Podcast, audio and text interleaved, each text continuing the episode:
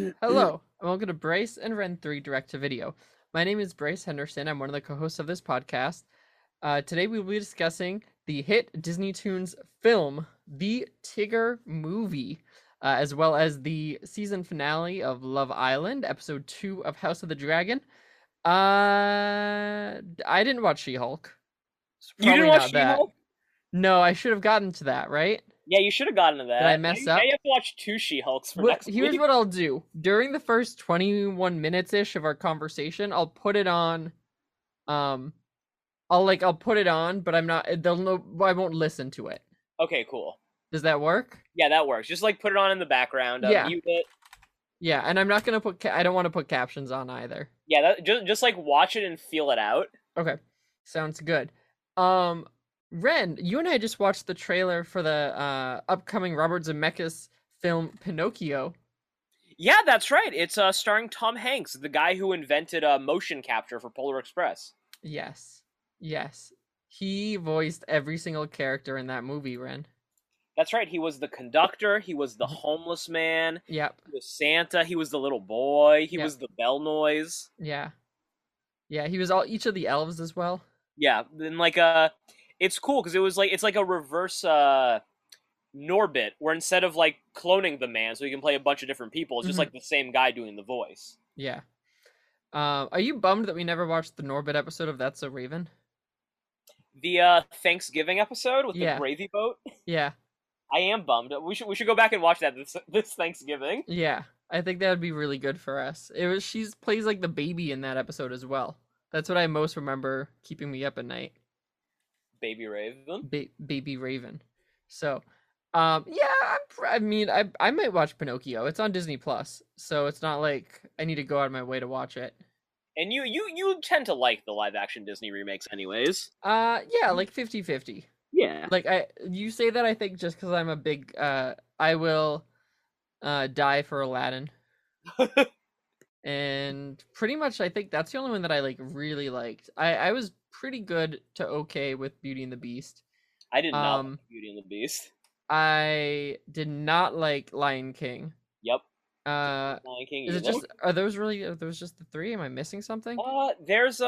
i mean i didn't see dumbo tim burton's dumbo i never watched cinderella i probably haven't seen all of them cinderella i didn't see There's Dumbo, which I haven't seen. There's Jungle Book, which I haven't seen. Oh, Jungle Book was actually it was it was okay. That's what I've heard. I've heard Jungle Book is the best of these. Yeah, it was uh it was okay. It was fine. There's uh Mulan, which I didn't see. No, yeah, that but I don't think that's a that's more of like uh we're doing like Mulan differently. New Mulan, like New Yeah. Super Mario Brothers. It was exactly like New Super Mario Brothers. Yeah. I think that's all of them, right? Um I think so. Yeah. Yeah, that sounds like all of them. Oh, they did a Lady in the Tramp as well. I saw that. That was just Oh, straight to. Disney Plus. I forgot that came out. Yeah. It was fun. I watched it with Lily, so like that was I mean, that, that's the right target audience, you know. Yeah, yeah. I don't think she particularly cared for it. So I, I don't doubt it. no, no. Um, all right, Ren. Let's uh, you watch the Tigger movie? Yeah, I uh, I saw the uh, theatrically theatrically released Disney Mhm. Toon feature film, The Tigger Movie. Yeah. Um. So it started out in the first ten minutes. Ren, it had me. It It, had like me. it got you. Yeah, I was like, I was like, oh, this is maybe this is gonna be good. And then I remembered that I really don't like any of the Winnie the Pooh characters. and then it got dragged down by being a very straightforward plot for 70 minutes. And I, I was like- a lot less enthusiastic. I just I don't know. We, we talked about it before. I don't really like Winnie the Pooh to begin Mhm. with.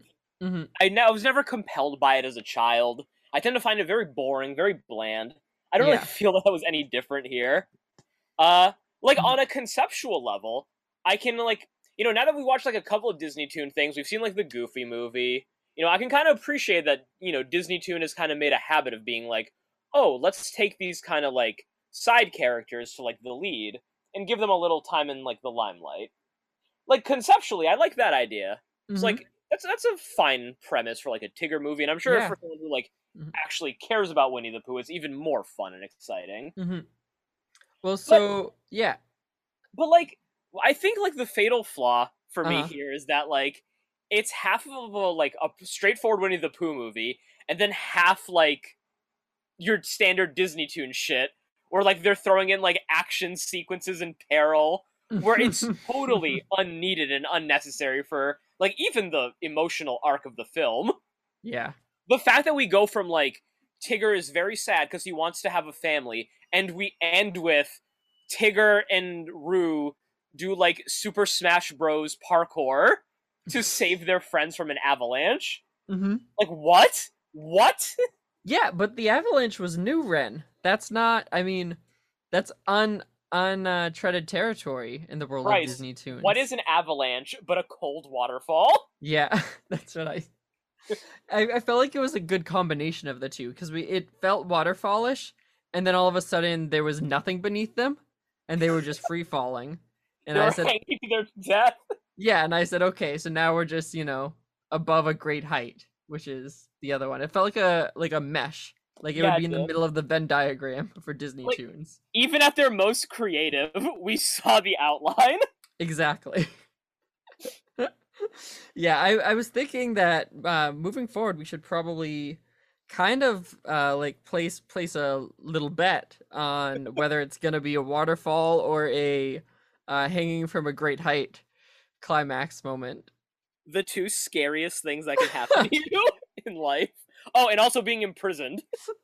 Yeah, I feel like what happened. Yeah, impri- yeah, imprisoned can happen, but usually imprisoned leads to you getting out and then potentially falling from a great height. Yeah, that's right. If you So- go to jail, chances are you will fall off a cliff or, you know, find a waterfall somewhere Yeah. along the way. maybe a floating castle or floating mansion, whatever that was, uh, in Ducktales. Yeah, could be any of those. So, um, yeah, um, so which Winnie the Pooh character irritated you the most here? The most? Yeah, I think this time around it was Tigger. yeah, the lead. I I did not feel fully sympathetic towards his plight. Well, so was he gaslit? Like, it wa it's Tigger's fault for adding Oh. the bit where they said that they were going to come visit him. They didn't. No one lied. They are his family, and he comes to realize that message at the end too. Mm-hmm. No one lied to him. It's Mhm. Tigger's own fault for jumping to conclusions, you know, putting his friends in a tight spot, and like, you know, indulging his worst qualities as a man. Uh, he's as a Tigger, you mean? yeah, as a Tigger. yeah um so i don't know i i didn't feel like it was entirely his fault You don't think feel you think you think he was gaslit? i think he was gaslit by his friends and then none of them none of them wanted to tell him otherwise i think he probably struggles with reading and yeah, I don't. just I, I thought that. I think he just thought that that was part of the letter. Yeah. And then his friends helped him prepare for what they knew would be no one. And then their his friends doubled down by painting themselves and putting on costumes, which by the way sounds like, you know, a dark part of American history. um and showing up at his house. Bryce, Yeah. if I came to your house dressed up in a full Bryce costume, and like I somehow fell over, and you saw that my face was peeling off, would you come over and rip off the rest of my face? Yeah, I would. I'd be like, wait a second, that's not me, but as a like me, but really short, or me, but you know, with deathly scary black eyes. Imagine how embarrassed Mm-hmm. Tigger would have felt if he actually peeled off one of his family members' faces in that moment. Oh my gosh. Yeah, finally reunited and accidentally takes off their skin. Whoops. Whoopity doo. That's exactly how you say it. Yeah. Um, I found Rabbit. Rabbit was the most irritating the first time. She is just nails on a chalkboard. Rabbit is insufferable. Yeah. Like Um, they're like a super Squidward. That's what I always thought of as a kid. super Squidward. Yeah. Yeah, that feels right. uh, just like an annoying, obnoxious, like, and even when Ra- so when they're all getting ready to gaslight Tigger, and Rabbit shows up, and is like, and they all pause, and Rabbit's like, "Winter's coming." That was weird, right? Maybe Rabbit's been binging Game of Thrones. Yeah. Winter is coming. We best prepare. Pooh, go be a. Uh, he has to go and be part of what is it, the Black Watch? The Night's Watch. Night's Watch. Yeah, he's got to go. Got to go to the wall. What do you think? Uh, do you think Christopher Robin would do well against the White Walkers? I think he'd be fine. You want to know why? Why? I think that whatever would happen with the White Walkers would happen, and then Christopher Robin would show up afterwards. so I think he would be a okay no matter what happens. He'd like just miss it. He'd Yeah. arrive like in time to let us know why the White Walkers came Yeah, what he'd the show message of their arrival was. he'd show up and he'd be like, Night King. Like, uh, is that what he's called? Is that the the lead Yeah, guy? the Night King. Yeah, the Night King. He'd be like, Night King, what have you been up to? You have a knife in your belly. uh, The Night King explains that you know when you Mm-hmm. kill a Night King, all the White Walkers die. So now silly Night King, you didn't need to take over a kingdom. We're all part of your kingdom. Christopher Robin bends the knee. Wears fealty to the Night King. oh my gosh. Yeah. Um. He like. Okay. Let's let's just talk about the movie. Let's do Oh, that. you you wanna got some some fun first? facts? Yeah. Give us some fun facts. Okay, I we're starting with a, a really amazing piece of trivia tonight. Okay. I read this and had to do a double take just to like Mhm. make sure I actually read what I read. Yep. The original trailer for the movie, as well as several commercial spots, used the song Semi Charmed Life by Third Eye Blind. This had to be changed, however, because the song is about being addicted to crystal meth. Yeah. You gotta get rid of that one. Like, that, that's like Probably the kind of doesn't fit. mistakes you never hear Disney making. Yeah. Well, that, but this is Disney Toons we're talking about. This is so Disney Toons, this is a different breed. I don't think they're being watched too closely. They're the ones who, when Disney Toons invite them over, invites like all the other uh, animators over, they're surprised that their studio isn't just like a trailer park. they're like, "Oh, you live in a house. It's not like a suit. It's not uh, not like a very nice house, Yeah, but like you the know, kitchen and the living room are both the same place. yes, yeah, they just bleed into uh, into each other. So, So yeah, this was originally planned as a direct-to-video movie mhm. until Disney chairman Michael Eisner heard the Yeah. Sherman Brothers score, and Michael Eisner decided to release it theatrically. Theatrically. oh, you know, so was short- was the music good enough in this movie to justify a theatrical release? it wasn't. But I, do you know who the Sherman Brothers are? I do know who the Sherman Brothers are. Yeah. So like, it I, this was definitely not their best work, but No. I wonder. Michael Eisner was pretty. He was kind of a kooky guy, um. So he probably thought that that alone would fill seats. Go. I go actually hear some new assumed Sherman that- Brothers score. I actually assumed that this one was theatrical because of the animation and art style. That's Because like I- yeah. it's not like great, but it's better than like most of the Disney Toon stuff we've seen, and it's pretty consistent. It definitely is. Yeah, it, it looked there were certain scenes that actually looked like okay to maybe even nice. Yeah. Um it it has a very distinct style, um, Mm, but it really fit in. It was good. Um Okay, so I didn't even know that it was the Sherman brothers that wrote this music. Yeah, this was the first Disney movie they worked on since Bedknobs and Broomsticks in 1971. Wow. So they they broke their Disney silence for this. Well, so the first Disney movie, when did I don't know, you not like you would know, but um they did a bunch of like Disney park music as well. Oh, did they? So they yeah, Pirates Life for Me, um Grim Grinning Ghosts, uh Great Big Beautiful Tomorrow. So there's a chance they probably were working with Disney during that whole time. Then, Yeah. all Yeah. right. They're uh they're pretty close with each other. Those Sherman brothers at Disney. The uh, the credits song Mhm. "Your Heart Will Lead You Home" is a collaboration between the Sherman Brothers and Kenny Loggins, Oh. which marks the very first time the Sherman Brothers ever worked with another songwriter. Oh. Um, I didn't make it. Like I was I was out as soon as the first credit popped up. So I always watch the credits for these. wow, Ren, you are dedicated. I am. I'm committed. Yeah, when uh you told me last night that you'd already watched the Tigger movie, I was like, good for you. I, I you know, don't, don't say good for me. I wanted to just get it out of the way. Yeah, It wasn't like, a, oh, I'm gonna be prepared for this. It's like I just I want this done now. yeah, rip it off like a band-aid. I, it took me uh the Disney Toons ones have been really painful for me and I've had to do like three separate viewings of them of just like I'll watch 30 minutes and then it's like okay, I need to go do something that I enjoy. Um just to like remind myself that there is life out there. And then for I me, it's just better to get it all done in one. Yeah. Yeah. Like the thought of having to come back to the Mhm. Tigger movie two more times, I think fills me with more dread than just watching it once. Yeah. Yeah. Well, so cuz what's bad about it, right, is if I if I do that, then like tonight I sat down to eat dinner and I would rather watch like a rerun of something or something like that. Now, I'm by myself, so just like on my phone.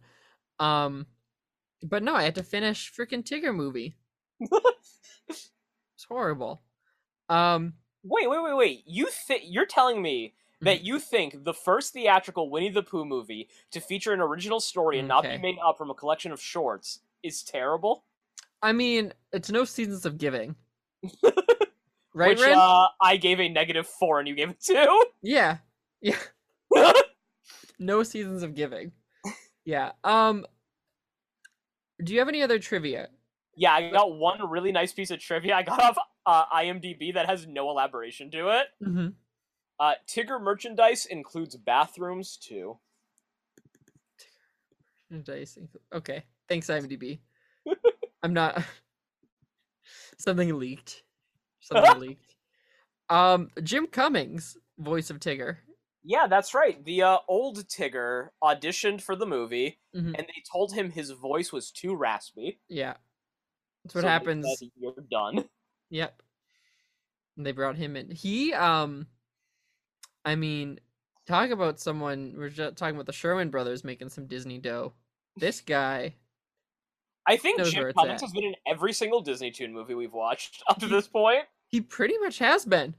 He's so con- like he's Pete, he's Tigger, he um like r- the guard in Aladdin, Yep. like he's just everywhere. And then if you look at his IMDb, he like even to now, like he's still doing stuff for Disney.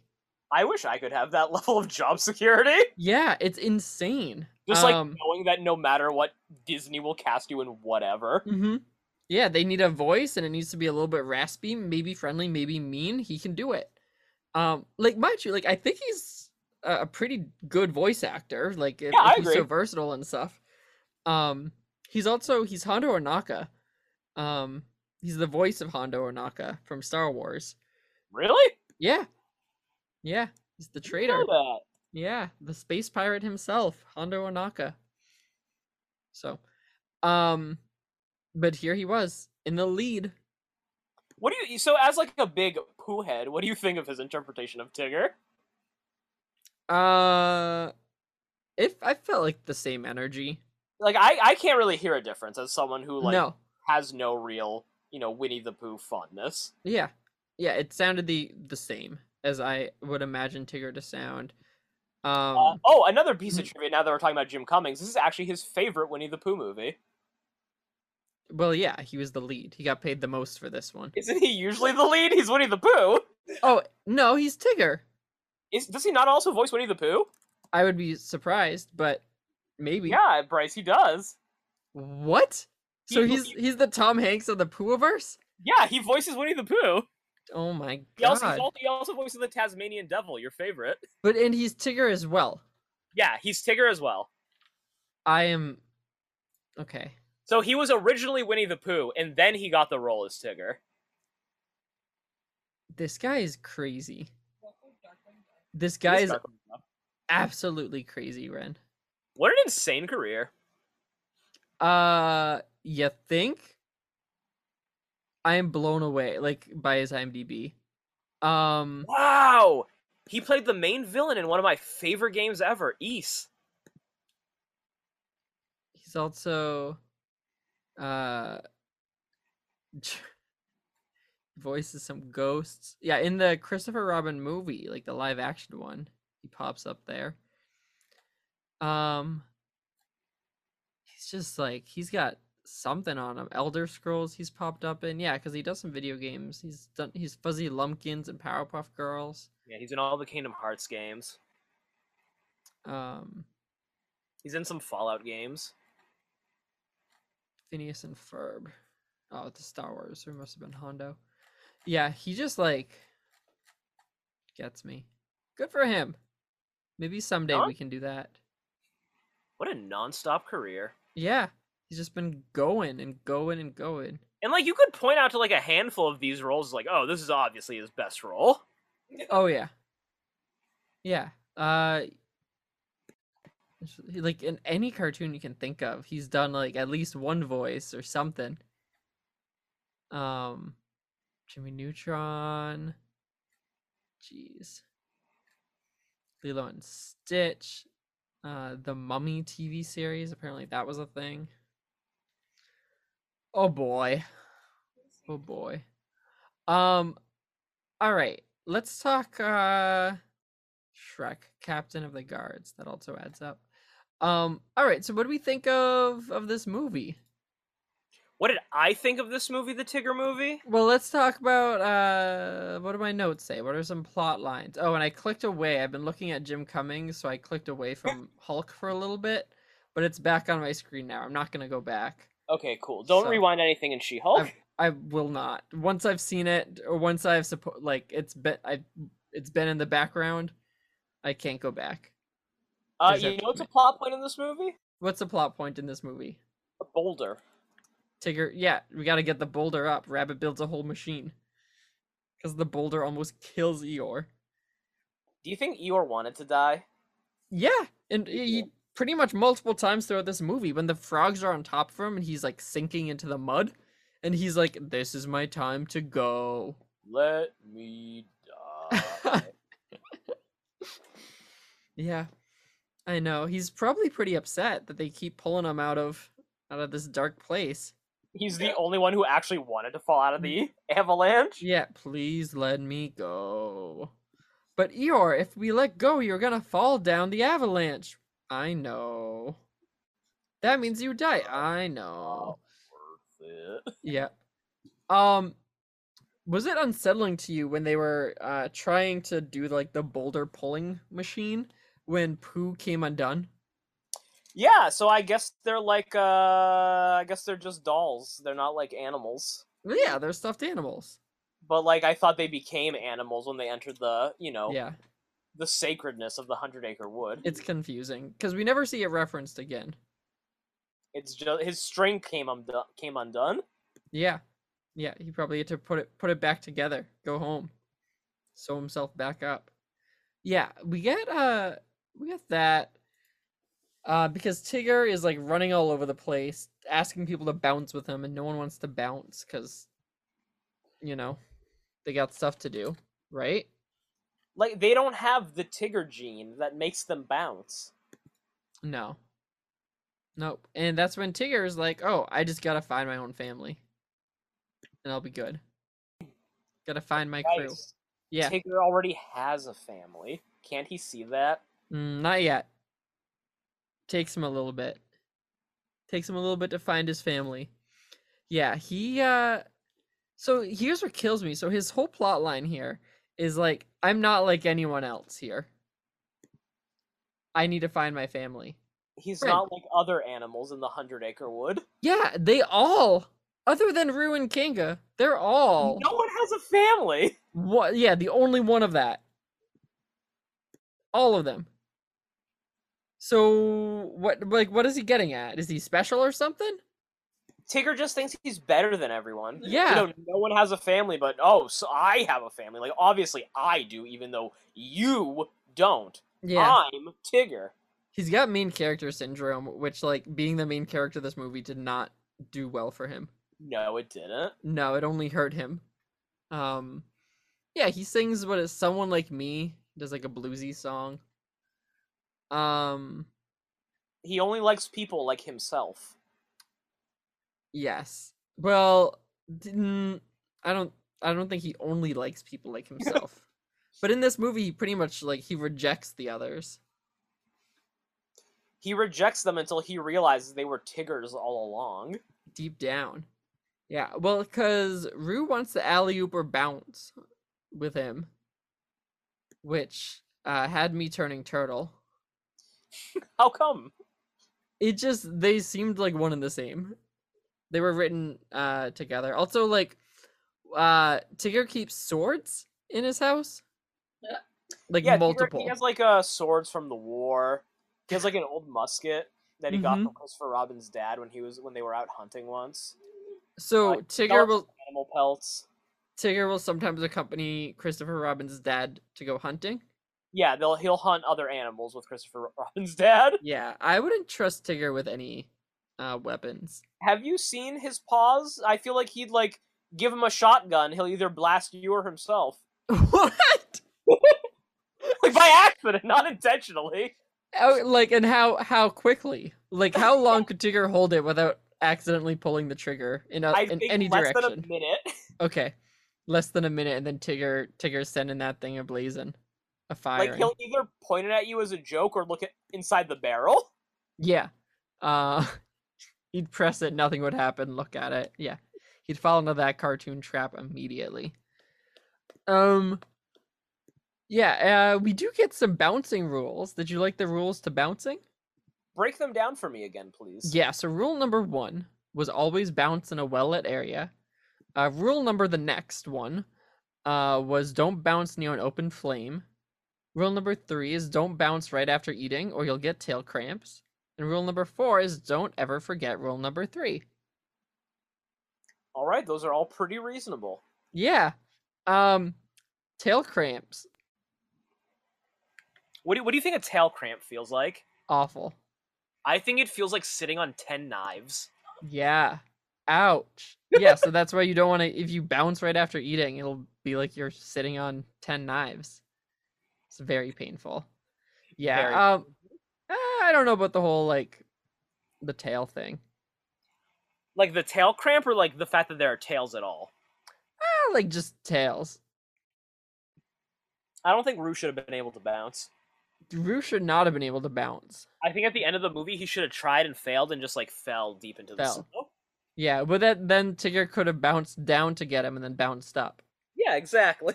Would have added to the climax a little bit more.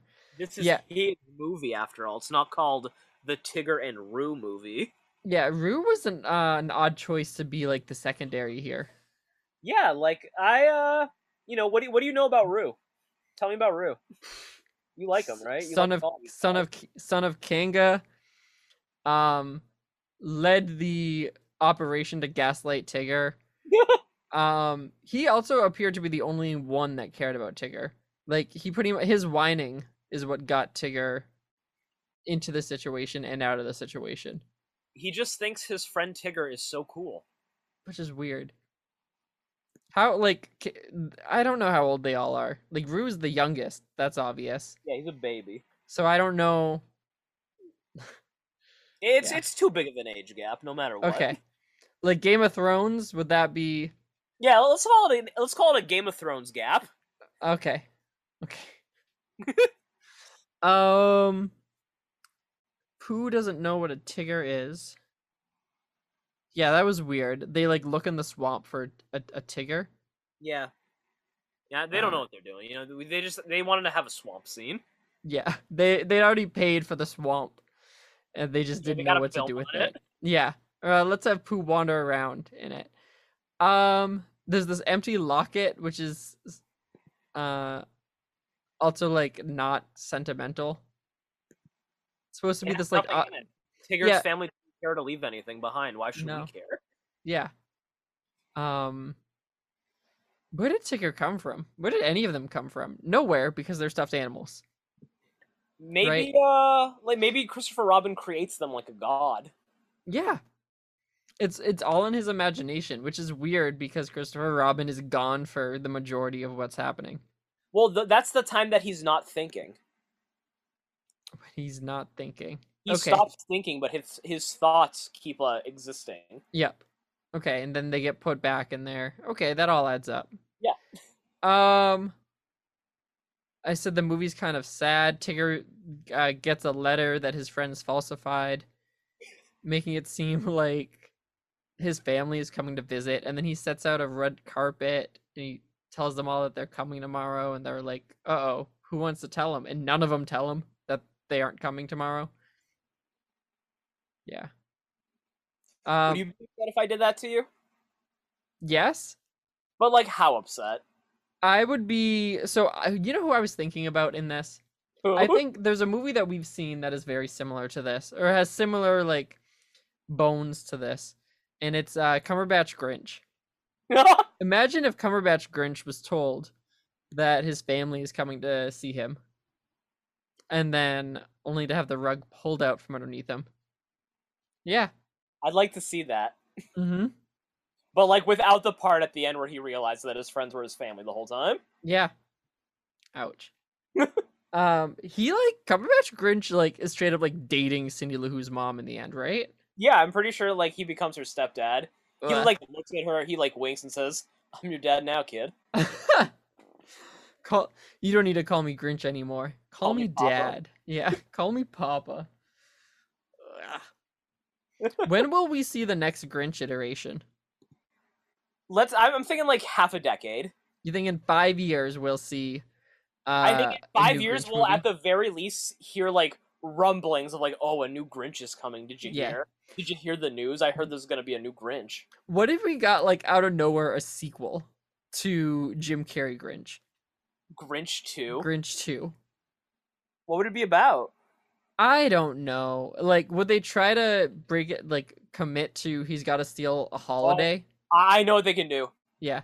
We call it Grinches. The S is a two. Oh, we okay. All, we get all the Grinch actors together to kind of like unite Mhm. and like uh I don't know. They do like some kind of super Grinch thing. What what's Mhm. like three times Christmas? Yeah, into the Grinch verse. They'll, they'll steal whatever like triple Christmas is. oh man. Yeah, they thought too small the first time. Now they have to steal it from all dimensions. Christmas can never exist in anyone's mind ever again. Um Oh, I, I okay. The first Christmas, they go back in time to Uh, steal baby Jesus. they kill Jesus. Okay. yeah. or steal him. Probably steal. kill him too. I mean, maybe they'll maybe like at the end it'll be like, oh, let's not kill Jesus, and that'll be like the uplifting message we end on. Like the Grinch has decided not to kill the Son of God. Or does that start Christianity earlier? Does you it know, start it gotta earlier? Philosophical debate here. Oh my god, it probably would. We're not gonna get into it. It probably would though. Um Thank you, Grinches. oh no. Um okay. Um what else happened? Rabbit Rabbit screams about winter, which annoyed me. Because so Rabbit comes, they're all preparing for this big party for Tigger, and then Rabbit's like comes and is like, "Winter's coming! Like, be prepared for winter." And then they're all like, "Oh yeah." Pooh's like, "I don't have my honey for winter. I guess we should all go." And the Reeve's like, "No, everyone. Like, think about Tigger." I it was whiplash. Whatever was happening there. I don't know why they had Rabbit come in. I don't know why they had that moment. They needed that moment so it made sense when it snowed later, Bryce. Otherwise, the weather wouldn't make sense when it happens. I hate Rabbit. I hate Rabbit. I hate Rabbit. I hate Rabbit. Um, if I were at Disney and like all the Winnie the Pooh characters came out eh, to like sign my autograph book, I'd tell Rabbit I'm good. You would hand out your book and then like pull it back, like "Mm, Yeah. second Yeah. thought. Mhm. Rabbit, I'm good. Yeah. Vile human being. Um, yeah, T- Tigger runs away. We get 20 minutes of everyone, everyone, everyone, Tigger included, yelling Tigger. Oh, Um, bigger. well, he's yelling Tiggers. Everyone else is just yelling Tigger. They're all looking for Tigger. Can you see him? Do you find him? Did you spot him? Yeah, and then there's an avalanche. and Tigger lives. They're Tigger survived. yeah, we were the family the whole time, Tigger. And Tigger finds out that they were the ones that wrote the letter and is not upset.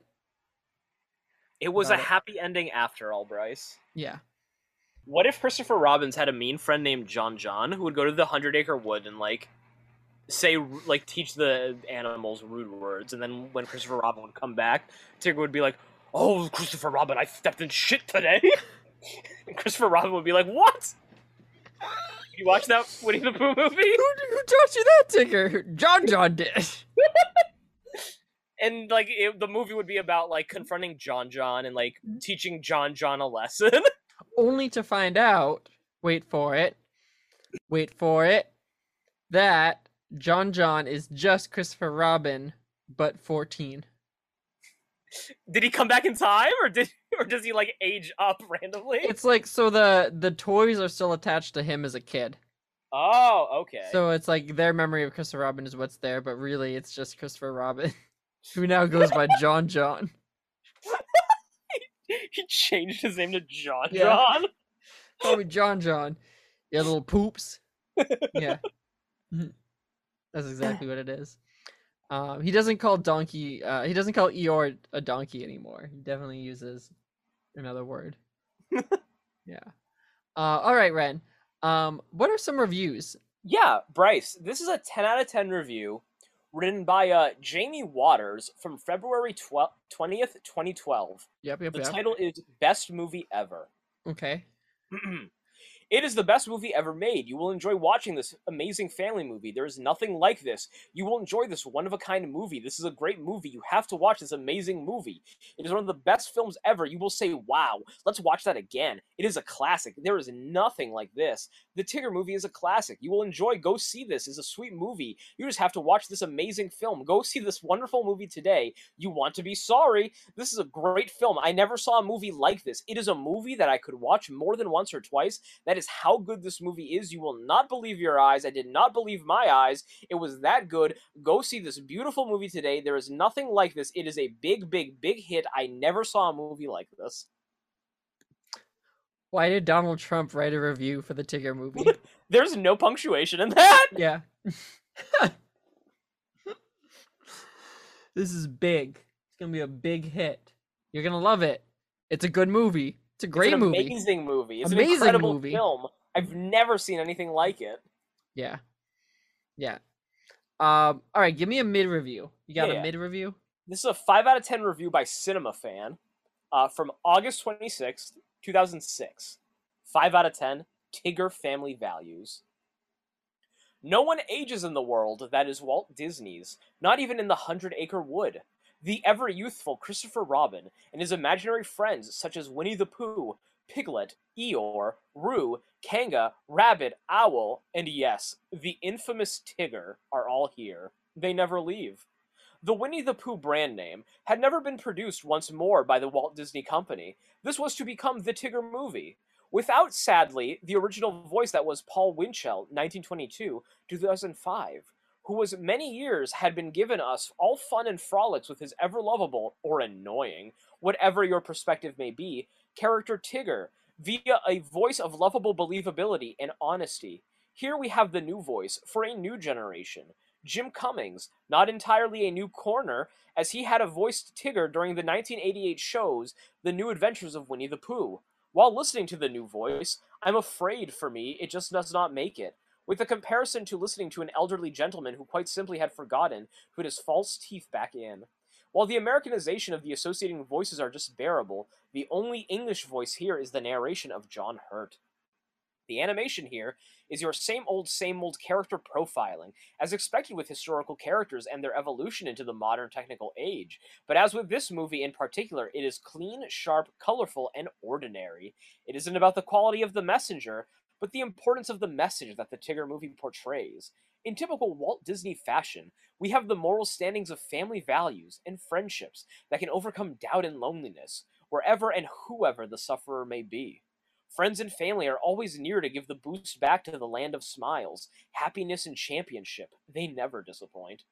This is really a movie that can be blessed by children from all around the world, with its Tigger silliness, the half a dozen or so songs that accompany any Disney production such as this, and the heartwarming all rounder of a story that will have them happy to have been a part, of the Tigger family movie.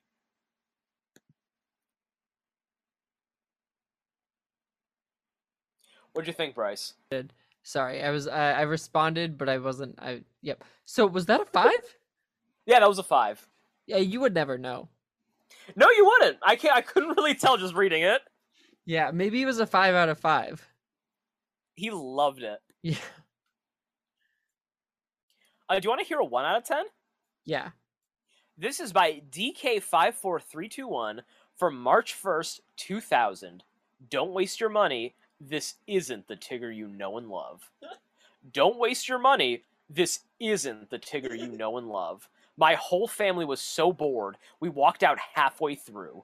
While Winnie the Pooh and Tigger, two may not have all the charm and sensitivities of the original book by A.A. Milne, this film has all the warmth and love of a corporate executive squeezing the last cent out of a beloved but deceased author of delightful books for children. I usually enjoy Disney movies, as do my children, but everything you've heard about Disney ruining a children's classic is true in this case. The whole plot is laid out in the first five minutes of a movie that has all the dramatic pacing of The Land Before Time. The flat characters sing incredibly dull musical numbers while bouncing randomly around the screen with animation that would look amateurish from anyone, let alone Disney. In Winnie the Pooh and Tigger 2, Tigger was brash but lovable. Now he's just rude, condescending, and obnoxious. If he were a neighbor, you wouldn't let your kids play with him. Skip the movie and don't bother with the video. Instead, walk across the street, buy a good book, and read it to your kids. You'll be glad you did. What? Read a damn book, Bryce. I but didn't they say it was a good movie at one point as well? I don't know. These all blend together. I don't. Ren, He I don't he think left so. halfway through. He hates Winnie the Pooh and Tigger too. well, the old Tigger or the Tigger? What is it? The Tigger I used to know. Yeah, it's the Tigger we used to now know. you're just some Tigger that I used to know. some Tigger. That's how he sings. Aroo! Um, Rugo Ruggy. How do you think Tigger would do on Love Island? How would Tigger? Tigger would Would we be. still get Zimmy, I think. Zeta, and Tigger? I think Tigger would be, you know, uh, raising some stripes if you get what I'm saying. Uh, to quote Zeta Bryce, you are bussin'. Mm. So Ren, Bussing. You're I opened up- uh, I opened up the finale of it Yeah. and I clicked to the end. Are you kidding me? Why am I gonna watch 90 minutes of these people I've already watched for too long? Because you've already made it this far. I don't care What's the point? What's even the point? to just verify that Timmy and Zeta won. Of course they won, but Bryce, it's Mhm. the emotion of getting there and knowing they'll eventually win that, you know, completes the experience. Yeah, but also they're not gonna stay together. They're not none of them None are. of them not will. the point of this. what is? What is the point? It's Ren? a game. It's a game. It's fun. So- Okay, well, I don't the, think the point is obviously the one hundred thousand dollar prize. which she decided to split. I mean, that's still fifty thousand dollars. Yeah, do people usually split it in the season? I you watch? actually they don't know. it? Like his, I don't know historically what hap- what happened. Yeah. I think last season for USA they did split it yeah, because like it's also like one of those things where like if you make it that far and you don't split it, you were doing something behind the scenes, like conniving. what's know what I wrong with that? No, there's nothing wrong with that. Yeah. But like, no, Mm. no, I'm not saying there's like anything wrong with that from like a gameplay perspective. But Yeah, I'm saying it would be much harder for like the American public to vote that person in. I think. imagine going on Love Island and only playing for the money, like being like, and I mean playing like hard for the money, which means like going all in on someone, and then as soon as like the money situation happens, uh, getting zero dollars, and being like, all right, I'm out. I'm it really would have changed things if Zeta just kept the money and walked. Yeah, I think I'm gonna keep the money. Or That was the swerve Timmy had been foreshadowing. or you could be manipulating them for the entire time, saying that you really need the money. Right? So like, yeah, I got like I have student loans, like I have I have some really big expenses. Oh, I have was thinking like I'm gonna die like a few months after I leave the island. I mean, it could be that too. Could be like, that if you're gonna too. go for it, go for it, right? Really, really manipulate. Um, there was a famous Survivor player who, uh, once a season, the loved ones come in, Ren, to uh, to like participate in a challenge, and then one of the contestants wins the challenge, and they get to invite a loved one back to camp or whatever. Yeah. And so in it's season I think it was seven, seven it was Pearl Islands. Uh, a contestant, uh, uh, his friend comes out, and the contestant immediately, uh, starts crying, and then looks at him, and, um, the his friend just looks at him and says, "She died, dude." Um, and the story that they present is that, uh, Johnny, his name's Johnny Fairplay. His grandmother was gonna come and, you know, visit him on Survivor, if she lived, but she died, and so she wasn't able to to go. And everyone on the tribe is bawling, crying, and then it cuts to him uh, in a confessional, and he says, "My grandma's not dead. She's at home watching Jerry Springer." um, and it it almost won him the game. Almost won him the whole thing. People carried him like a few extra rounds just for the sake of like he's doing it for his grandmother. So you could do that on Love Island. I, but the problem with Love Island is that you know there's there's buddy buddy shit going on. what is so, I, I Bryce, Jeff, Jeff's Like, like what did he mean? out of the second to last episode. he all of a sudden took a nosedive. For what? Why? America loved Jeff, Yeah, and then he did this. some buddy buddy shit. Yeah. Like so out of nowhere and so F you, Nadjha. too. F you Nadjha. Um oh my gosh. He was vicious. His meltdown, like the like it's like someone Mhm. turned on a switch. Yeah. like everything changed. And like for what? Is it like he was friends with Phoebe and Chad more so than the others? Maybe. But like okay. Of course the people that have been here the whole time are going to be friends. Yeah. And mind you, like of that vote, like I agree with what they did. I think Jesse and Deb should have left. You But- think so? Yeah, I think so. I think so because I I think that they weren't really uh They kind of they kind of fizzled out at the end. yeah because Deb like uh, you, skipped through it, but uh, in the in the last episode during Okay, their yeah. date, yeah what, what, oh uh, no you're good you're good Jesse, uh, like Deb, basically like, pu- pu- like, told Jesse that she would be fine with being exclusive, and then like was like, "Oh, ask me to be your girlfriend again." They're like exclusive by the end of it, but like at that point, I felt like they were like circling the drain by then. Votes like everything that like the the arc of their relationship had already ended. Yeah. It ended Ren, their relationship, like as much as I love them both as individual people and they were an absolute pleasure to watch on Love Island, their relationship ended like the first week. Like I don't know. Like and then after the whole Casa Amor thing and he comes back and we for the past 2 weeks their narrative has just been, you know, he's really working hard to show himself and he's been like I'm working hard to to prove myself. But we don't A, what does that mean? Yeah, working hard to prove himself does that mean you know pulling her for chats and sitting there and just being his jesse self or does that just simply mean not looking at other girls like it must just be that because in the context of Love Island, that's Mhm. how you better yourself. That's what Isaiah like. Oh, that's not actually that's actually not all Isaiah did. He like started going out of his way to like make Sydney breakfast and stuff in the Mhm. last few episodes. So like he was being a bit more caring, but like like in the context of Love Island, that's really all you just need to do. Just like not look at Mhm. other women than the person you're partnered with, and you're improving. the parent talk was uh who are these people The parents. like it was like are, are are you guys watching this but the ones that were uh like they were pretty happy with isaiah and sydney yeah, I was so caught up, and like the mom being like, "Oh, Isaiah didn't say that. Don't worry." She can watch the episode, you know. They're on Peacock. yeah Like, I- she's gonna go back and hear that Isaiah did say that. So I don't know what the hell her mom was trying to tell her. gobsmacked um Yeah. I uh, I actually think it was two things that ended up souring Deb on Jesse at the end. yeah. What? I think Mackenzie got to her because Uh-huh. they had a couple chats where like Mackenzie was like, "Oh, you know, Jesse's a nice guy, but you're never gonna find problems with nice guys." Yeah. And Deb reacted very poorly when Jesse made himself a micro penis during the Peacock Challenge, and I think she was embarrassed, like legitimately. I'm I'm like ninety nine percent convinced this is why like Deb turned on Jesse like feeling wise in the last few episodes. I just don't get her because she's so goofy. Yeah, Like, I that's know, what we right? see.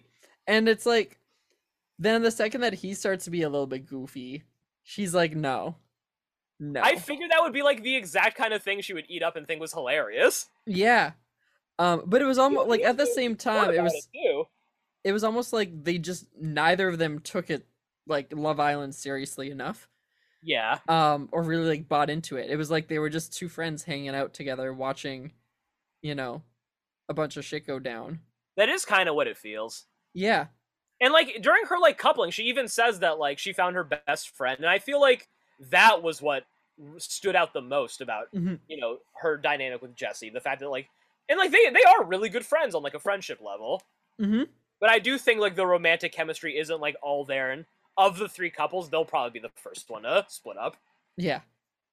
Um so Isaiah, you know, he's gonna he's gonna see see you in mass. Yeah, we're gonna see him in Massachusetts soon. I should we uh, should we message Joel and uh, plan out something for the four of us? I feel like we should warn people. I feel like we should warn the state that Isaiah is coming here. Zay is coming. Oh no. Day Day. He's awful. I have absolutely no respect for Isaiah and I have uh, like I don't even know how I feel about Sydney. She's also a mess. The thing that bothers me the most about Sydney Mhm. is that she made a point to mention how she did not want to seem like a clown in America's eyes, and then she took Isaiah back like three times. Yeah. Like he got away with everything. He got to have like one of the most complete Love Island experiences ever, hmm and it was all because Sydney was a doormat. He's just he's such a trash human being. And he He's even like he was trying to preach his own growth this week that he's changed so much, that he's learned so much. He didn't learn a damn thing. He learned that he can get away with whatever he wants. Yeah, that's what he Um, learned. And Sydney's not gonna put up with it. And Sydney's gonna pretty much put up with it. Sydney might give him pushback, but whatever. And also the logic of like if we can survive in here through all of this turmoil, we can definitely survive in the real world. Um, no, because in the real world, there's actual stakes. Like if we can survive in here on Love Island, where we get to spend 24 hours together doing nothing but having fun, yeah, then we can survive the real world, where you know Mhm. financial struggles and pressures and life gets in the Mhm. way. Oh man, Ryan, did you like the baby business? I like that uh Sydney and Isaiah got two. I can't believe they actually won. Yeah, yeah. My favorite, my favorite moment of that whole challenge is where, uh, when the girls are talking about sneaking away, and I think it was um, uh, Z- Zeta Zeta, um, says to Deb like, uh, "We're all gonna sneak away," and Deb's like, "Oh, I'm good to go right now." Jesse's asleep in that treehouse, and it cuts to Jesse asleep face down with the baby like not in a position at all as if it's sleeping. It's just like it's like legs are bent. It's like like a doll. It's like if a kid just like threw a doll like somewhere and went to go do something else. That's where the baby's sitting. I, I, thought it was really like, hilarious. I really like Jesse side eyeing the baby too. His complete contempt for it. yeah. Um man. It's like that's kind of weird too because like the whole there was just a lot of talk about like so and so is going to be a great mom or like they're going to be such a great dad. It's like well Are first of all, yeah, that I, baby's I not wouldn't trust any of these people with children. no. No. Sydney and Isaiah I bet you stay together a long time. You think they'll stay together a long time? I think clout. That's what I I assume that a lot of them st- like stick together just because they'll make more money if they stay together than apart. there must also like be like the pressure of it all to not seem foolish. Yeah, Like you paired up with someone on Love Island, oh, you break up like two weeks later. yeah, yeah. Because usually that's what like Big Brother and stuff. A lot of the couples, actually, Big Brother has a pretty high success rate. Um, no, never mind. I don't have any examples. Survivor has a high success rate as well. But Bachelor, I don't watch The Bachelor, but I think that they all break up or something. And they must. Yeah. Um, We got to keep bringing the Bachelor back somehow. They do. They do. Ren, um we definitely got to check out Big Brother next year cuz right now there's currently um like 2 weeks ago uh one white contestant. Well, okay, no. It starts last year there was a big alliance of uh the six black players in the house all united for the first time like it had never been seen on Big Brother before. They united and they formed a big alliance and they essentially took down the rest of the house and then they were the final six. Uh huh. Um, so it was it was great. It was historic. It was cool. This year, about three weeks ago, one of the white contestants uh said to another one of the white contestants, uh, "Do we think that they're doing that again?" Re- re- referring to the the black contestants currently in the house. Um, and the white contestant he said it to said, um, "No, if you haven't noticed, they're all like behind each other's back. They're all targeting each other." It's like, no, that's definitely not happening. Um, and so that like can the the friend, the not the friend, the person who he said it to, uh, has been sitting on that information for weeks, and then just yesterday, was like, do you know what I'm gonna do? I'm gonna tell everyone in the house what he said. uh, and so now it's been the past 24 hours have been a, sh- a shit show, uh, because he two weeks later, as a game move, essentially told the remaining black players that this one player wanted to form an all-white alliance, all-white coalition, if you will. Bryce, I So- think watching Big Brother next year will be very fun. Yeah, uh, it's been it's chaotic, but it's like it's it's uh, I don't know. Is it a game move or is it or is it morally wrong, Ren? I don't know. I don't know. Pretty skewed when it's a game for seven fifty. Oh. uh, um, House of the Dragon was really good. Yeah, it was really good. Yeah, I'm, 6 I'm, I'm so I'm just loving House of the Dragon. We're only two episodes in. but I six month think- time jump. It's done a yeah. We did we got a six month time skip. Mm-hmm. So I figure Yeah. we're gonna be moving the timeline at a pretty fast pace this season. Yeah, yeah, I, w- I would guess so as well. Um, which is very different than Game of Thrones, but I don't think it's necessarily a bad thing. No, I don't think it's a bad thing, and it, I, it makes as someone who has read the books and has read Mm-hmm. Fire and Blood, it makes sense given this uh period. You know, Mm-hmm. there's a lot of table setting that needs to be done, but it's Mhm. not like conducive to like a whole season long arc, like uh, the preparation for like the Red Wedding is. You know, Yeah, it doesn't require like eight episodes of build up to get there. It really just requires like a few minutes, like a few scenes, some time skips, time skips to like get the point across and like make sure that the audience understands like these are the characters' motivations, these are like the central themes of the series, mhm, these are like the ideas we're going to be exploring. yeah, yeah. The surprise marriage. What did you think? I mean, I I saw that coming from Yeah. a mile away. I think they telegraphed it pretty well. Um, I think what they also kind of did, Ren. Um, so Game of Thrones, if I recall, aged uh correct. I mean, so I'm listening to the book right now. Mhm. Um, the not Fire and Blood. I'm listening to Game of Thrones. Oh, Game of Thrones. Um, and so in that, um, compared to the show Game of Thrones, they aged up some of the kids. Yes. So Um, all the kids in mhm. Game of Thrones are at least three years older than they are in the books. Yes, and I can assume that they did that simply for, uh, in try like trying to make it seem less morally objectionable when we're talking of of marriage and, and betting and all of that. Hmm. And so then in this episode last night, where we had him uh, in a scene with a child Yeah. talking of such things, um, it seemed like the only reason why we really got that visual was so our minds could be a little bit more okay with With Alicent. with Alicent. Yeah. yeah.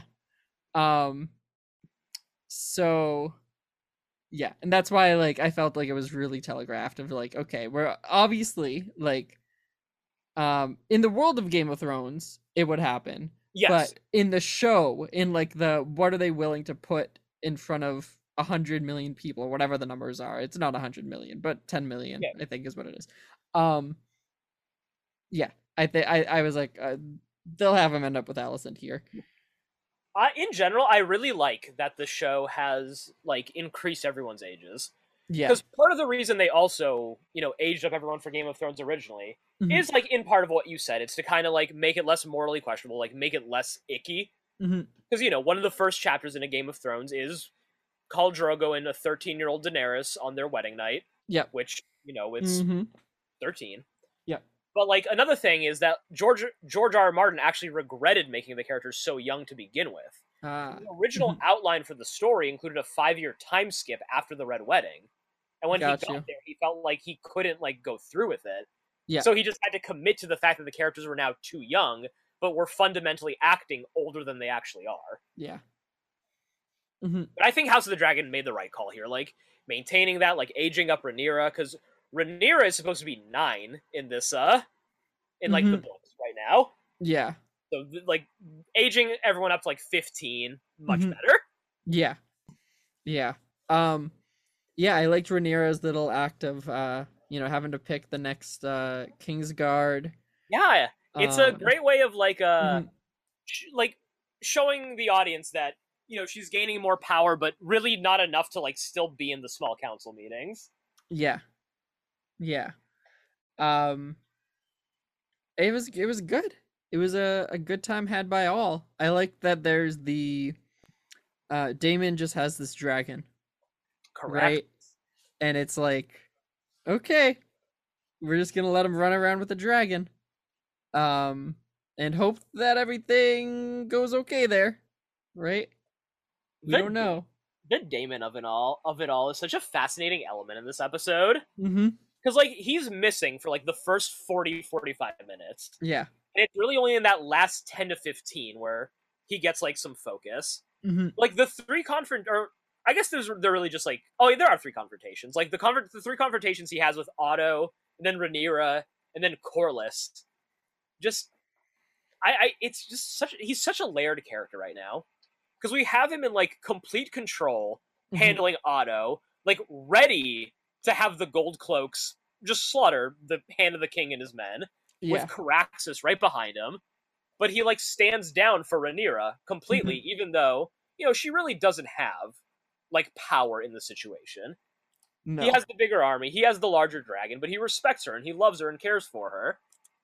And then we have the conversation with Corlys where Corlys makes a comment about Viserys, and Daemon, you know, despite the fact that he and Corlys are actively plotting together, Mhm. basically shuts him down and says, "You are you cannot speak about my brother that way." Yeah. Yeah. Um yeah, I thought I thought that was that was an, uh, a cool way to kind of like to end. By the way, the whatever the like next week on Game of Thrones, whatever that is, Hmm. showed me too much. I didn't want to see any of that. Um you think so? Yeah, I just I mean, I guess I know some whatever, get some people hyped up. Um I I, generally like the next episode previews. From what I remember from Game of Thrones, they do tend to be pretty misleading. yeah. So Yeah. like I wouldn't put too much stock in it, but if I were you, if you felt like you saw too much, I'd stop watching them. Yeah. Yeah. Um what'd you think about the fact that the theme song uh well so the the sequence, the visual sequence was beautiful. Yes, I Um, thought the like opening animation was Mhm. incredible. But the same theme song. What do you think? I'm a bit torn on it. Yeah. On one hand, I do like the idea of kind of like the franchise synergy there. Yeah. It's like the Star Wars main theme. Mm-hmm. You know, it, it gets you in the mood for a very specific feeling, kind of grounds you in the world. Mhm.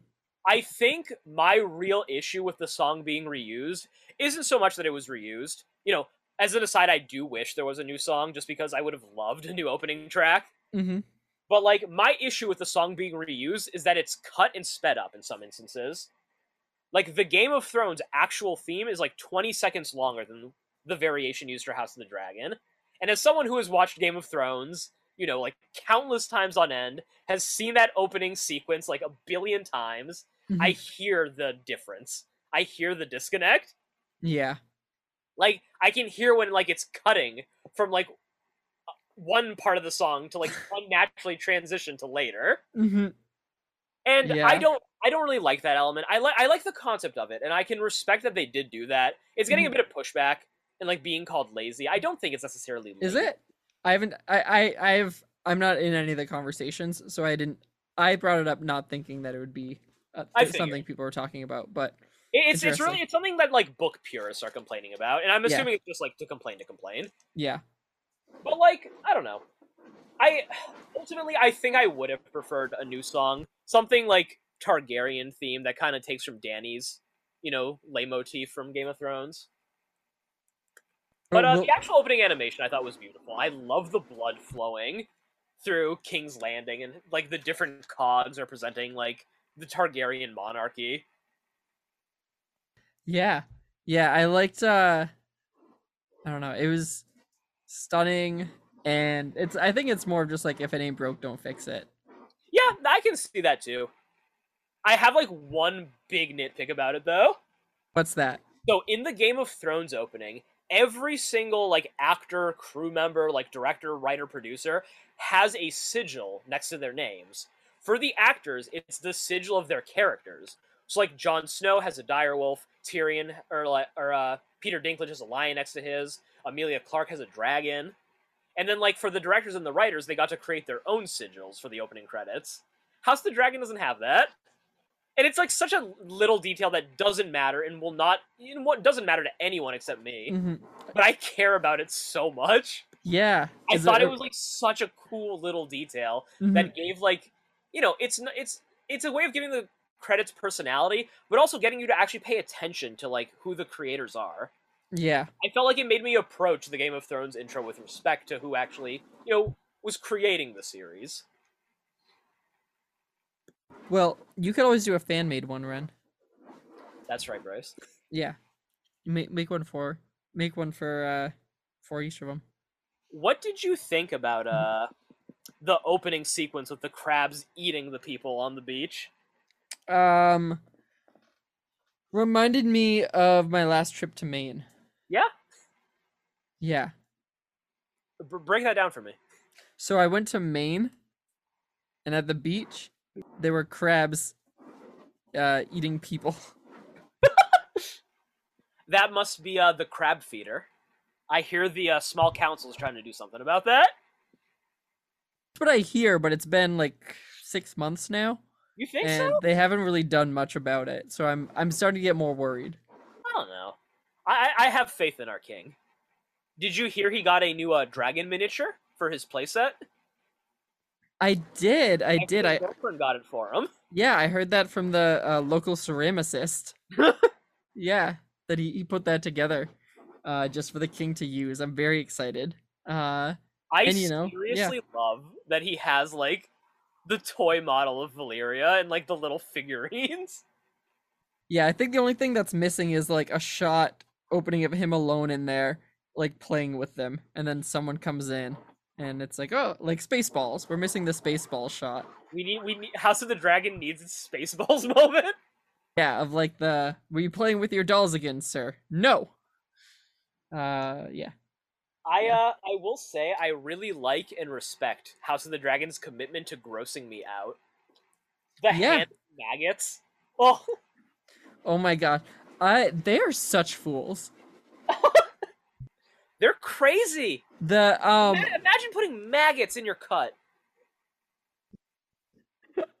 the um so I just read uh I'm not far in Game of Thrones, but I, Yeah. I just uh I got to the chapter that is essentially all about um Bran jumping like Uh-huh. uh and climbing like how how he loves to climb things and how uh, you know they've gone his parents have done everything possible to convince him to not well his mom has done everything possible to convince him to not climb uh even getting the local um meister uh, meister Maester. Maester to uh to like essentially build a like a clay version of him and then toss it off of a high high point to demonstrate what would happen to him. uh like absurd. these the little details in Game of Thrones are just on another level. these people are crazy. I do not trust the Maesters at all. Um they are think about 'em? they do not have doctorates. They are not medical professionals and they need to, you know, move aside and let science take control. Should we send the Maesters back to school? Yes. Yes, we need to send them back to school. But they're all like old and very set in their ways. You never see a young one, do you? Oh, we get Sam later. Oh, He's kind of an anomaly. Sam Sam he's a maester? Yeah, he is, right? Yeah, he's Sam's more like Maester by the end of he's like the knowledge kind. He's not like the like I'm going to put maggots on your fingers kind. no. He he's a Grand Maester. He does research, and he's Yeah. well. That's he does uh learn a he does learn how to do the grayscale removal procedure.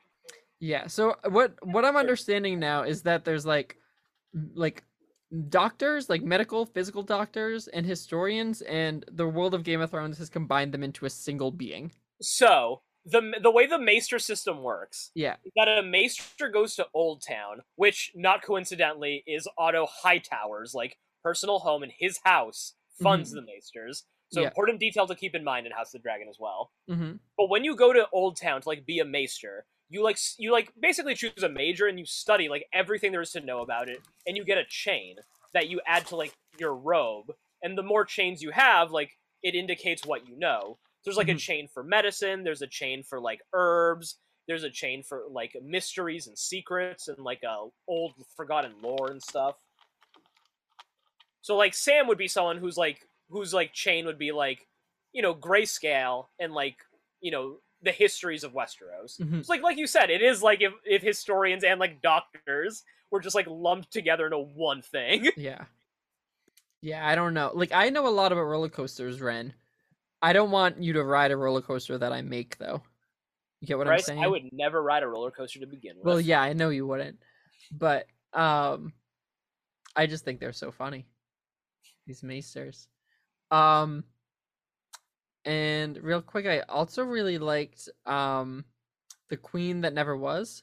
yeah, that was a great scene. That was a good scene of and because it also kind of plants the seed for the viewer where when you see her not get it, as the viewer, I think your mind instantly goes to the it's because she's a like it's because she's a girl. Yeah. Like it's because of that. Um and then like Rhaenyra is such a strong personality and you see like you hear what she says to the queen that never was and that like you know it's not because you're a woman it's because you're like who you are like Yeah. it's you it isn't like your identity it's you and i thought that was really interesting because like maybe probably not probably the fact that you know she's a woman had something to do with it but yeah I thought like coming from the queen who never was. I thought Mm-hmm. Yeah. it was like great wisdom coming from her too to kind of give Rhaenyra and like Mhm. almost ground her and humble her in a way. yeah Because there is still so much that Rhaenyra has to learn. hmm and the way that she's approaching Rhaenys in their conversation is like naive. She Yeah. like believes that like, oh, I'm queen. I'm going to be queen when my father dies. You know, people will accept me as their queen. hmm But you know, Rhaenys, the queen who never was, who experienced all this, who has this life experience, understands that the men of Westeros aren't going to let that happen. Well, exa- and exactly, it's like Rhaenyra definitely comes off as feeling like she's untouchable right now. Yeah, Um, and for better or for worse, right? It's like it's I've we've seen it as both a flaw and a a pro. So Right. And in this episode, like exactly, we see it as a pro when she goes to Dragonstone to Mhm. get the egg back from Daemon, and it's a flaw when she's speaking with Rhaenys and like kind of showing her hand and showing that she doesn't fully understand the reality of her situation yet. no.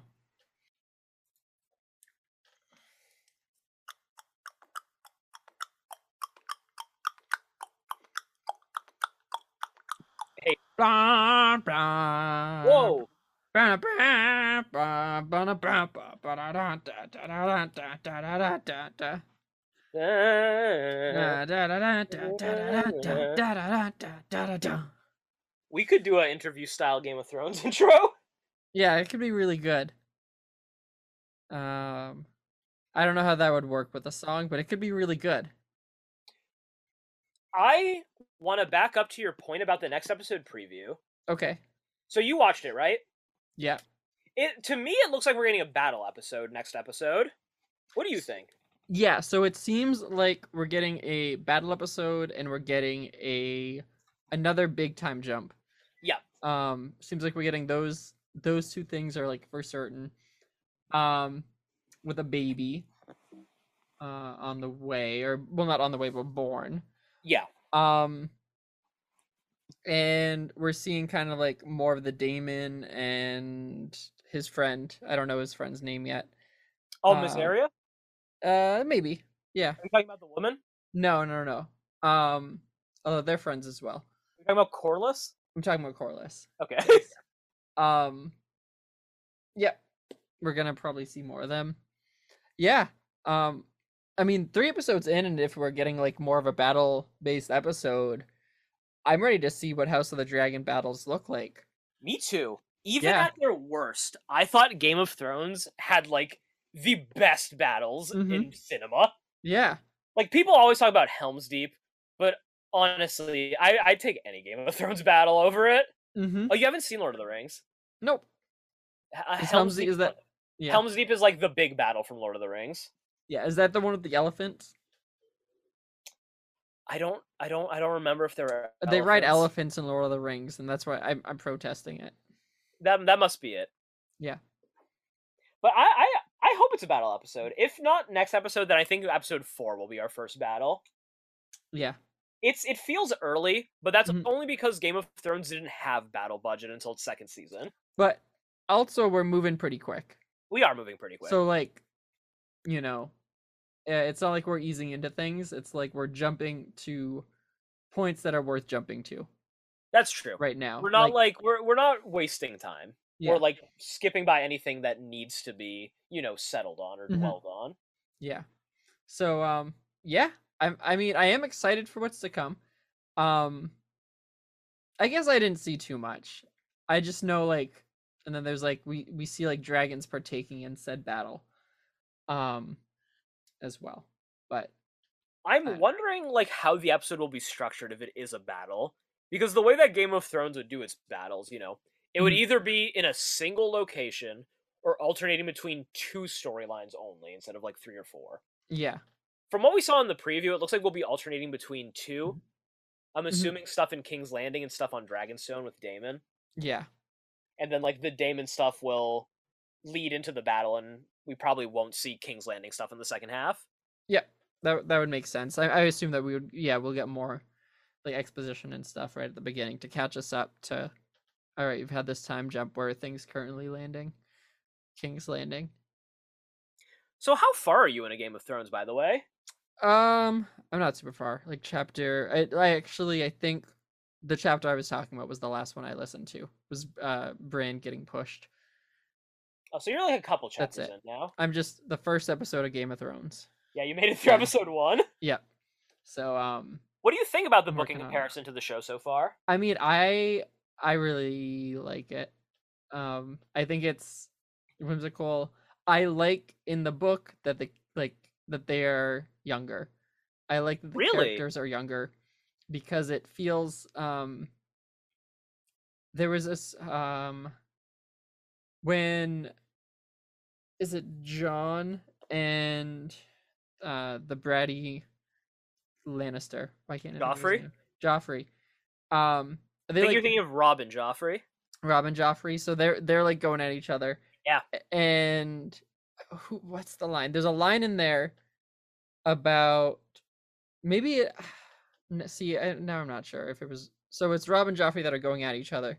The line must have been something like uh Jon said with his 12 years of wisdom or something like that.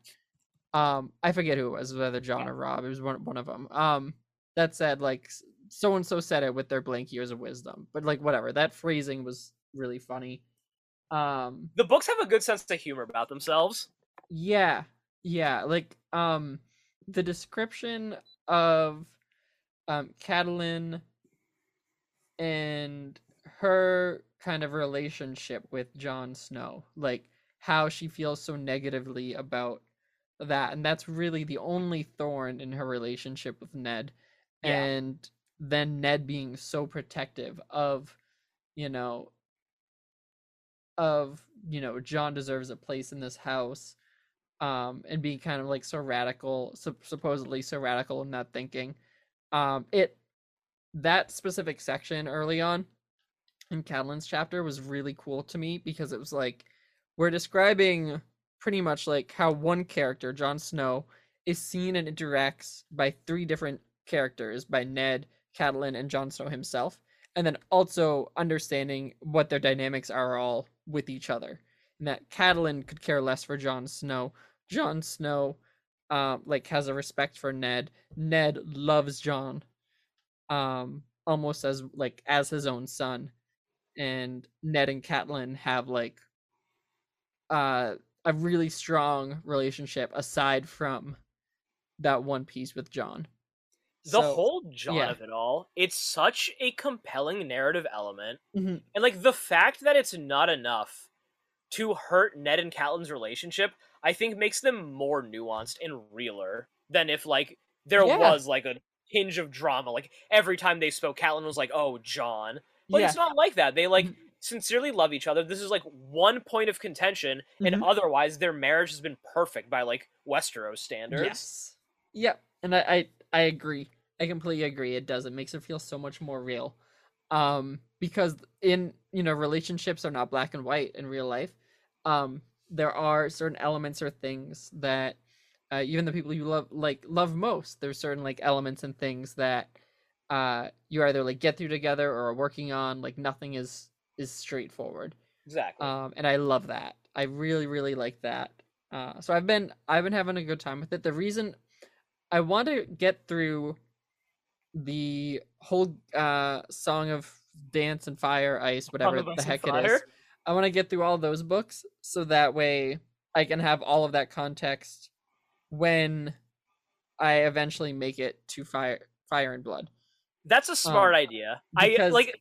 I wasn't gonna stop you from reading Fire and Blood first, but Yeah. I you weren't gonna get like much out of it. No. Um I'd rather feel like I have a like double down on my knowledge and awareness of Westeros, the politics, like especially from the book side of things, um, before trying to listen and take in some of the more just like historical, I guess like recitations.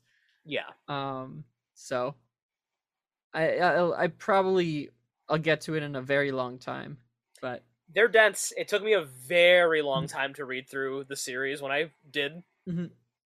But- And uh I plan on doing it again soonish, but I just have to work up the motivation to actually start. yeah, yeah, I'm listen I'm listening to them. How do you Uh, like the audiobook? I th- I think it's good. I don't like the Arya voice, but everyone else has been pretty good so far. So, Who uh um, who does the narration? not a British guy. All right. Yeah. It's it. I feel like all audiobooks are either a British guy or not a British guy. Some actor who's in the movie. Yeah, this one is is the British guy. So, um, She Hulk, Ren. Oh, so you So- you must have finished it by now. Yeah, so I finished She Hulk. Yeah, what'd while we were talking. Again, I had no captions on, but this is what I Uh-huh. get. This is where Yeah. I'm at. So She Hulk, um, she is a uh maybe not worldwide phenomenon, but she has a cultural impact. Yep. Uh, based on her appearance last week, tur- going Hulk in court, and so as a result, uh, she is uh, offered a new position in a new law firm. Looks like kind of like a nice shiny offering. It's a lot at once. She's kind of overwhelmed by it. But as if that's not enough, friend. uh, she goes home and her Italian dad and uh, a a boy that also lives with her Italian parents uh, are there, and they have a nice dinner together. Um, and the boy's upset because he wants to turn into Hulk as well, and then the dad just wants her to do like he's like, "Wow, that uh, you got to use your powers for good," and she's like, "I don't even know what that means," and he's like, "It means doing housework," and so um, he makes that joke, and it's kind of funny to think about her doing like um like uh different tasks around the house Um, and so then that's when she goes out and she accidentally gets intercepted, not on purposely gets intercepted um, by a guy who makes her walk through lasers that don't work.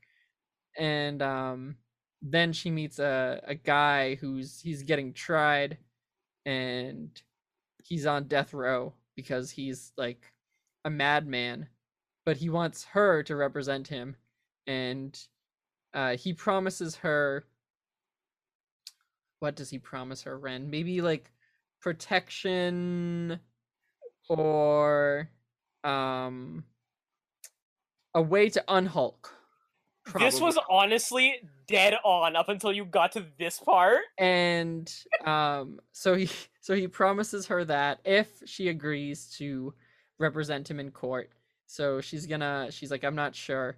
And then she goes home and uh i saw the ending. What was it? She goes home she calls her uh hulk and uh he's he's like it's nice to hear from you. And she's like it's hard being a hulk. Uh and then that's when she also uh she uh, gets a call from her the boss that wants to hire her and the boss is like have you seen that they're talking about you again and so she uh turns on the news and she watches shang-chi Yeah, it was a good movie. yeah i think all of shang-chi Uh, sh- should we just watch that instead of She-Hulk? They yeah should just like release Shang-Chi as episode three of She-Hulk. That's fine. And then there's eight minutes of credits, and then she does some housework uh, with her Hulk powers. Yeah, I think I think we can call that an episode. Was that so? Was any of that close? Was I? Uh, Literally everything. I was serious when I said that. Everything up to the point where like Yeah. you started talking about the how the guy's gonna unhulk her was pretty much correct. okay. like a hun- like you got the her being offered the job at the law firm. You got like the parents and like the dad's not advice. Mm-hmm. Like all of it. Like the fact that she wants to represent like you know evil man. Yeah. So uh, Evil Man must is that Abomination? Yeah, that's Abomination from the Okay. from Edward Norton's The Incredible Hulk. Is is this the same actor? So Yeah, the same actor. Yeah. Tim Roth. All right. So uh, so Abomination wants. Does he want her to represent him? Yeah, he wants her to represent him because he's Yeah. like all cool and zen now. He's all right. Okay. But then he breaks out of prison. Uh, or that's just like a scene from Shang Chi. Okay. Well, because he's already out of prison in this scenario where he's behind the lasers, or is he in prison? I I don't know what's going The on. The lasers here. don't work. Are you mad about that? What happened with the lasers? They're like a, it's like a shower that never hits you. yeah, it's like uh yeah, it is. It's an amusement park trick. So uh okay. Well, good for that. I'm happy for She-Hulk. It was a good episode. No, no. Okay.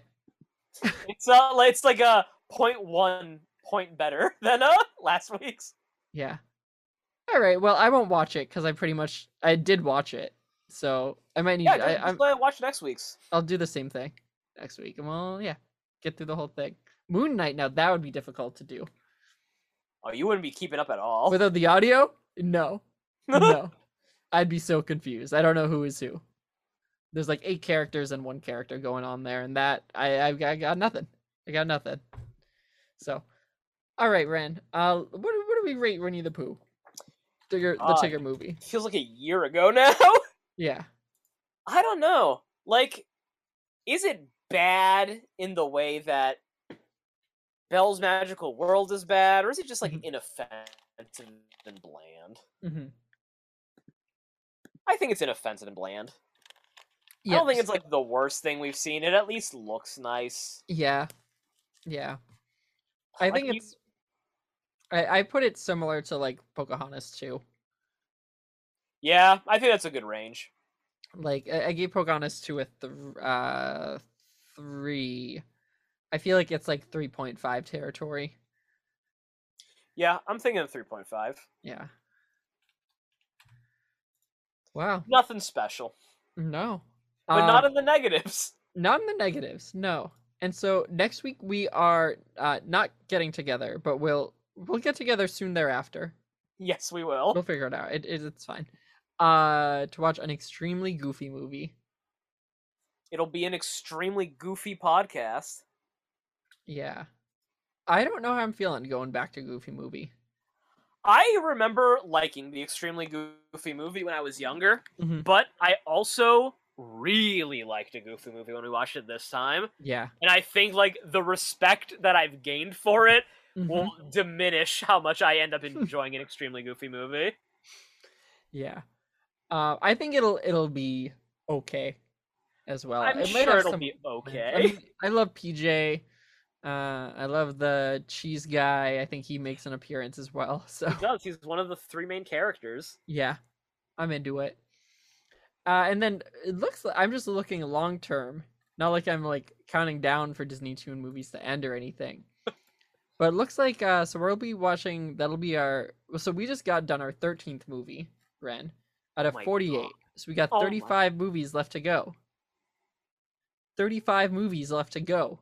That that is such a large number right now. And after an extremely goofy movie, things are gonna get really bad. Because we have five well maybe not really bad, maybe just interesting, but we have we'll have five sequels in a row with the Pooh Bear break, and then two more sequels, and then another Pooh Bear. And then two more sequels and another Pooh Bear. And then three more sequels and another, Another Pooh Bear. and then And two more sequels and another Pooh Bear. That's at least the last Pooh Bear. He hates us. Pooh Bear hates us. Why did they pace it out like this? Why did they make so many Pooh Bear We're movies? we're gonna die. We're gonna die. Bryce, I don't like the thing about these movies is they aren't even bad. They're just like they're boring on such a deep level to They me. are. Yeah. Um. What if um. What if we? Because we talked about ripping it off like a band aid. What if we? Could we jump and watch, um, all of the poo? Will we do like a poo Day or poo Month? Um, I don't know. It would be a lot to watch. I don't. But how much are we gonna Bryce, have to Bryce, say Bryce, about Bryce, Here's what we do. Here's what we do. Okay. We're not recording next week. That'll Okay. be like our energy break. The week after we do the Night of poo, Where we watch the rest of all of poo. We just get them out of the way. We won't even talk about like House of the Dragon or anything else. We'll just do poo and just be done with it. Okay. Uh, sounds good. So we will be so forget Goofy movie. We'll get there when we get there. Next week we will be talking about a very merry Pooh year, Piglet's big movie, Springtime with Roo, Pooh's Heffalump movie, Pooh's Heffalump Halloween movie. God, what the what is that?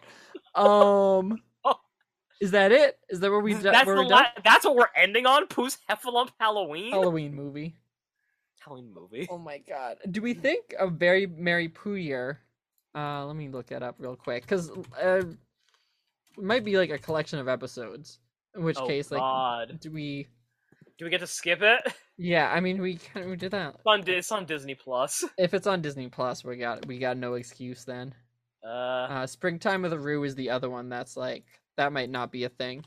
it's on Disney Plus. Damn it. Heffalump movie is on Disney Plus. What about Heffalump Halloween? It's on Disney Plus. This is a Uh, nightmare. We're gonna watch like four hours of poo. But it'll be done. It'll be over, and we'll never have to watch another one again. Wait, uh, the Heffalump Halloween is on it. Winnie the Yeah. Pooh. If you just search Winnie the Pooh, is it is it in there? I I said Disney Plus on Google. Um, Heffalump. If I search Heffalump, I only get Pooh's Heffalump movie. Uh, Maybe, lump. maybe we're safe. Movie. Pooh's Heffalump Halloween. Um. Oh no. Oh Is it no. there? Well, I don't see it there. I see it Prime Video. It looks like an off, like it looks more off-brand than what we've already been watching, which is what's really confusing.